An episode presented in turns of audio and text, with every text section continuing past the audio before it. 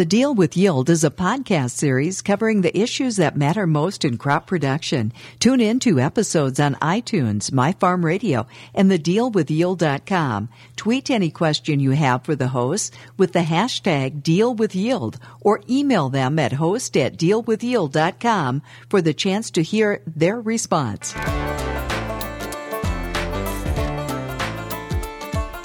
Welcome back to the Deal with Yield. We're back with our two hosts, Joel Wipperfurth, Winfield Ag Technology Application Lead, and Kyle Reiner, Winfield Master Agronomy Advisor. For this week's episode, we'll be discussing weed control during the growing season. Joel and Kyle, what should farmers do or what shouldn't they do when it comes to weed control and say weeds like water hemp? I think water hemp is quite a prolific weed that has been starting to poke out above the tops of soybean canopies. And I think back to last year, I was on my way down the highway and I passed a coworker who I was about three hours out of my territory, but I honked at him and he was out in his own field pulling water hemp. And Kyle, you know him, he's one of your counterparts out there, and he gave me a lot of grief for not stopping to help pull weeds. And to this day, I kind of said, hey, you know, I, I'm not going to stop and help pull weeds. When you can see water hemp poking out above the top of the canopy, you realize that about 50% of that seed on there is viable. So at best, what my coworker was asking me to help do, and I'll have no part of it, was to help seed his water hemp crop for next year in rows. Kyle, do you have water hemp problems? We have water hemp problems, but apparently there was a poke at us over west of the state to have an issue. So, yeah, as far as weeds and over canopy, if it's over canopy and it's during flowering, I recommend no application of a burner.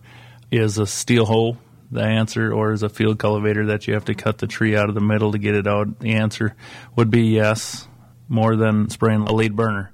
Because what you're essentially going to do with a blade burner, you're not going to kill the weed anyway. You're going to burn the top out of it. You're going to feel good for a week or so, and then everything else is going to grow back and it's going to get taller. So, as far as that, you're talking 100 to 500,000 seeds per plant that could last 20 to 40 years in the soil profile. So, is the answer to go pull them, carry them out to the edge of the field, and burn them, kind of like they do down south with Palmer, the same family, right? So, the answer is do a better job earlier with layering in your pre's and hope to gosh that you don't ever have weeds sticking over the top of your beans or let alone your corn at that time of the year. I think that's some of the pictures you've seen from the south of Palmer amaranth actually getting carted out of the field, and they're trying to keep those fruiting bodies from laying back down into the soil. Because again, after 12 days, 50% of those seeds are viable on that. So, if Chad, if you're listening, I'm not stopping to help pull weeds next time or any day after here. But really, the conversation has to go back to what's our plan for next year to extend the residual of the herbicides out. And some of the concepts that we've started to use is layering pre-emerges in. In particular, our metolachlors or dimethenamids that you're layering in our typical pre-emerge herbicides for beans with split applications, once at planting and then once at that V2 stage over the top. And I think that those are areas where we can extend that water hemp control later in the season without making a burner application or without making a physical attempt at removing them from the field. I think another thing that we're finding in our area is we're having a hard time controlling water hemp like everybody is. Giant ragweed is becoming an issue, and and the guy's like, I don't even know where it's coming from, and I'm like, Are your eyeballs working? Because it's all the way around every field boundary. If you have a grass strip in between yours and the neighbors, you probably have giant ragweed that's probably ten feet tall, and so I've been recommending, and, and, a lot of guys are doing in our areas, kind of framing the outside of the field. Just try to keep the weed size down because that's where your heaviest pressure is. And you get those strong winds in the winter, and pretty soon you see a tumbleweed or a kochia bouncing across your field. Well, next spring, guess where that seed is? Every time that thing hits, it's going to go down. And giant ragweed, we got the same issue. It's creeping in from the field boundaries and moving way it's in the field, and is the answer to remove. I remember as a kid we had the worst outbreak of velvet leaf I've ever been around in my entire life. The stuff was three, four feet taller than our corn, and we spent weeks pulling and hauling it all out and put it on the trailer. And I said to my dad, "Why have we got to haul this stuff out? Why can't we just pull it and leave it?" He goes, "Do what I say, son." And to this day, we don't have an issue after that. And the smartest thing was to pull and, and haul it out, like Dad said. So just be conscious of where your pressure is, handle the pressure when the weed size is small, and take a look at what's on the boundaries because where it's at the boundaries is, is what's going to be moving in the field. Yeah, I think one key piece here is anybody who's trying to manage over a thousand acres of soybeans is going to have to figure out a way to get some physical labor out there and maybe talk about having some more kids to help pull weeds because that seemed to work for your dad. We just chopped everything on our farm for silage, so I didn't have to pull many weeds. We just fed it to the cows. I thought it was strong back, weak mind. Right.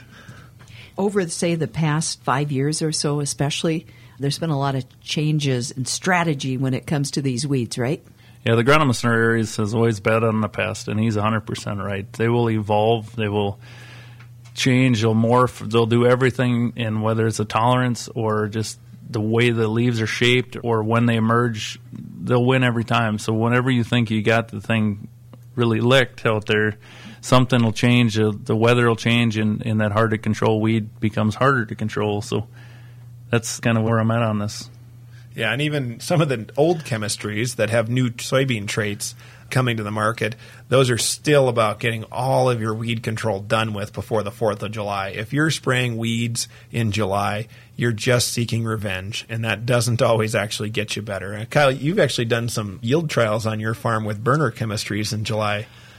It was on the early part of July. I'm not real proud of it. We had a field that got a little bit away from us. Apparently, all the pre's were put in a sprayer, but yet we had weeds like they weren't put in a sprayer. And we tried to get some revenge on some stuff early, early. It was July 1st or 2nd, and it took eight bushels out of one field that was pronounced very heavily out there as we looked at the yield maps when it come time for fall. So it was a lesson learned.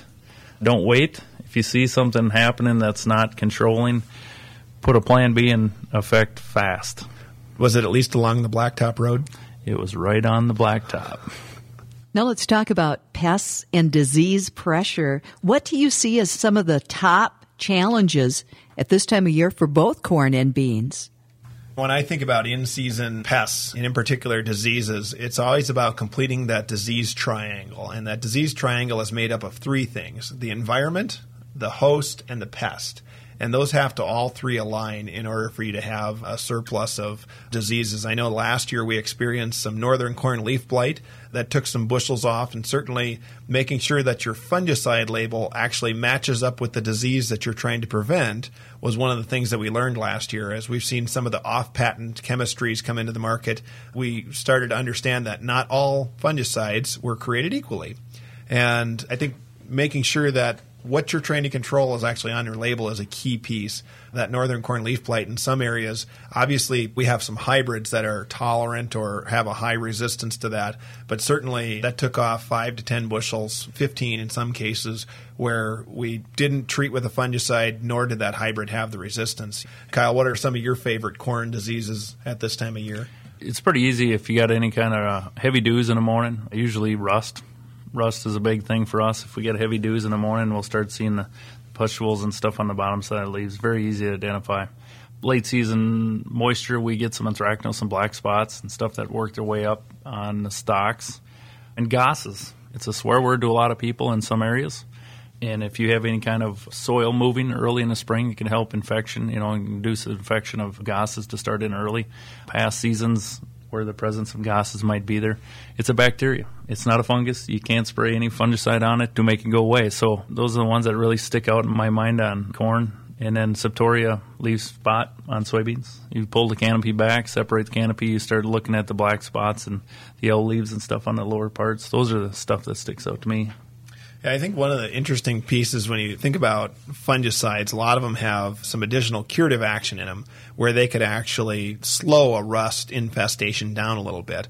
Next time you're in your field, look at the photosynthetic area that was underneath that disease. And one of the things you'll realize is that as a farmer, you're managing this really complex manufacturing facility that's core is solar collection. And anytime you've got a disease infestation, you're knocking out a percentage of that solar panel that's no longer collecting sunlight. And I think that's one of the key pieces where, yes, some fungicides do have curative action, but it's really about a preventative action that before that disease infestation happens, we're out there putting up a barrier for those plants so that they aren't losing that photosynthetic part of the factory.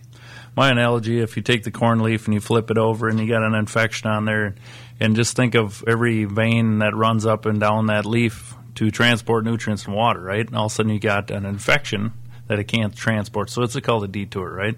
And everybody loves how long detours are. And if you got to run your nutrients and your water across the detour and up, hit another detour and across, that becomes an issue where the plant just can't transport like it's supposed to in a timely form. And, and that's when deficiencies or, or of kernels pull back on corn. So whether it's the right analogy or not, that's the way I think of it. If you have any kind of issue with disease on the leaf, it's preventing nutrient and water movement.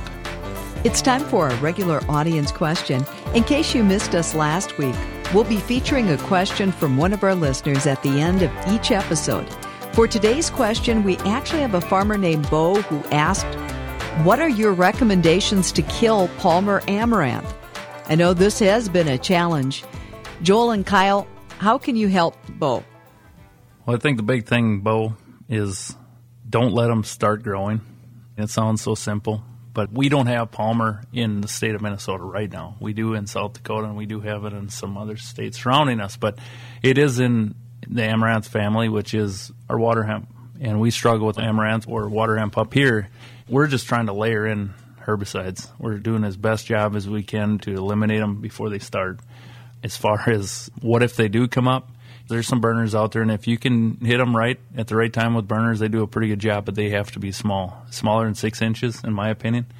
And uh, spray early, spray often is kind of my mentality for any kind of water hemp or Palmer recommendation. And if they do miss or get escapes beyond that point, pulling them isn't fun, but if you got any kind of legacy going on with your kids, that'd be the best thing to go. If you're going to retire in two years and you don't really care, let them grow.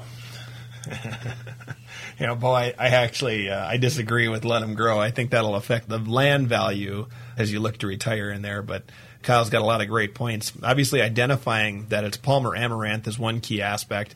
That when you fold that leaf section over, what you'll find on Palmer is that petiole is extra extra long you'll find that that leaf sheath and the petiole is actually going to be longer. Whereas on the water hemp that we're seeing, we just don't have as long a petiole or that stem part between the leaf and the true stem.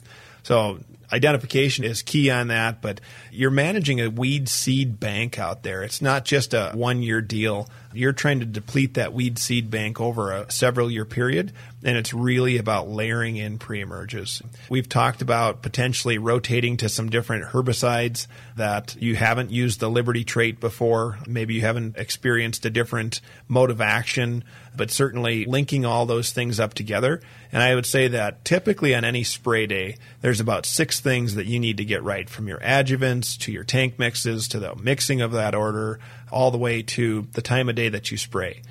If you're going to spray for Palmer amaranth and win, you're going to have to get six out of six of those things right. Whereas on some other weeds, it's not as tough. You maybe got to get three out of those six right. So it's really about optimizing that spray efficacy as well as layering in pre's and managing that seed weed bank. I think the other thing we joke about, but a field cultivator does make a lot of sense with some of these hard to control weeds, and it's not the fanciest job that you've ever had to do on a farm, but it is some good time to listen to us on the radio. but it does a good job. I mean, the old steel hoe works good too, and those are consistent as long as you don't hit your foot. But no, as all jokes aside, you got to start early. You got to have a good pre, and you got to just stay on top of the weeds. If they get any size at all, it's going to be darn near impossible to control. You've been listening to The Deal with Yield with Joel Wipperfurth, Winfield Ag Technology Application Lead, and Winfield Master Agronomy Advisor Kyle Reiner. For additional episodes of The Deal with Yield, visit iTunes, My Farm Radio, and thedealwithyield.com.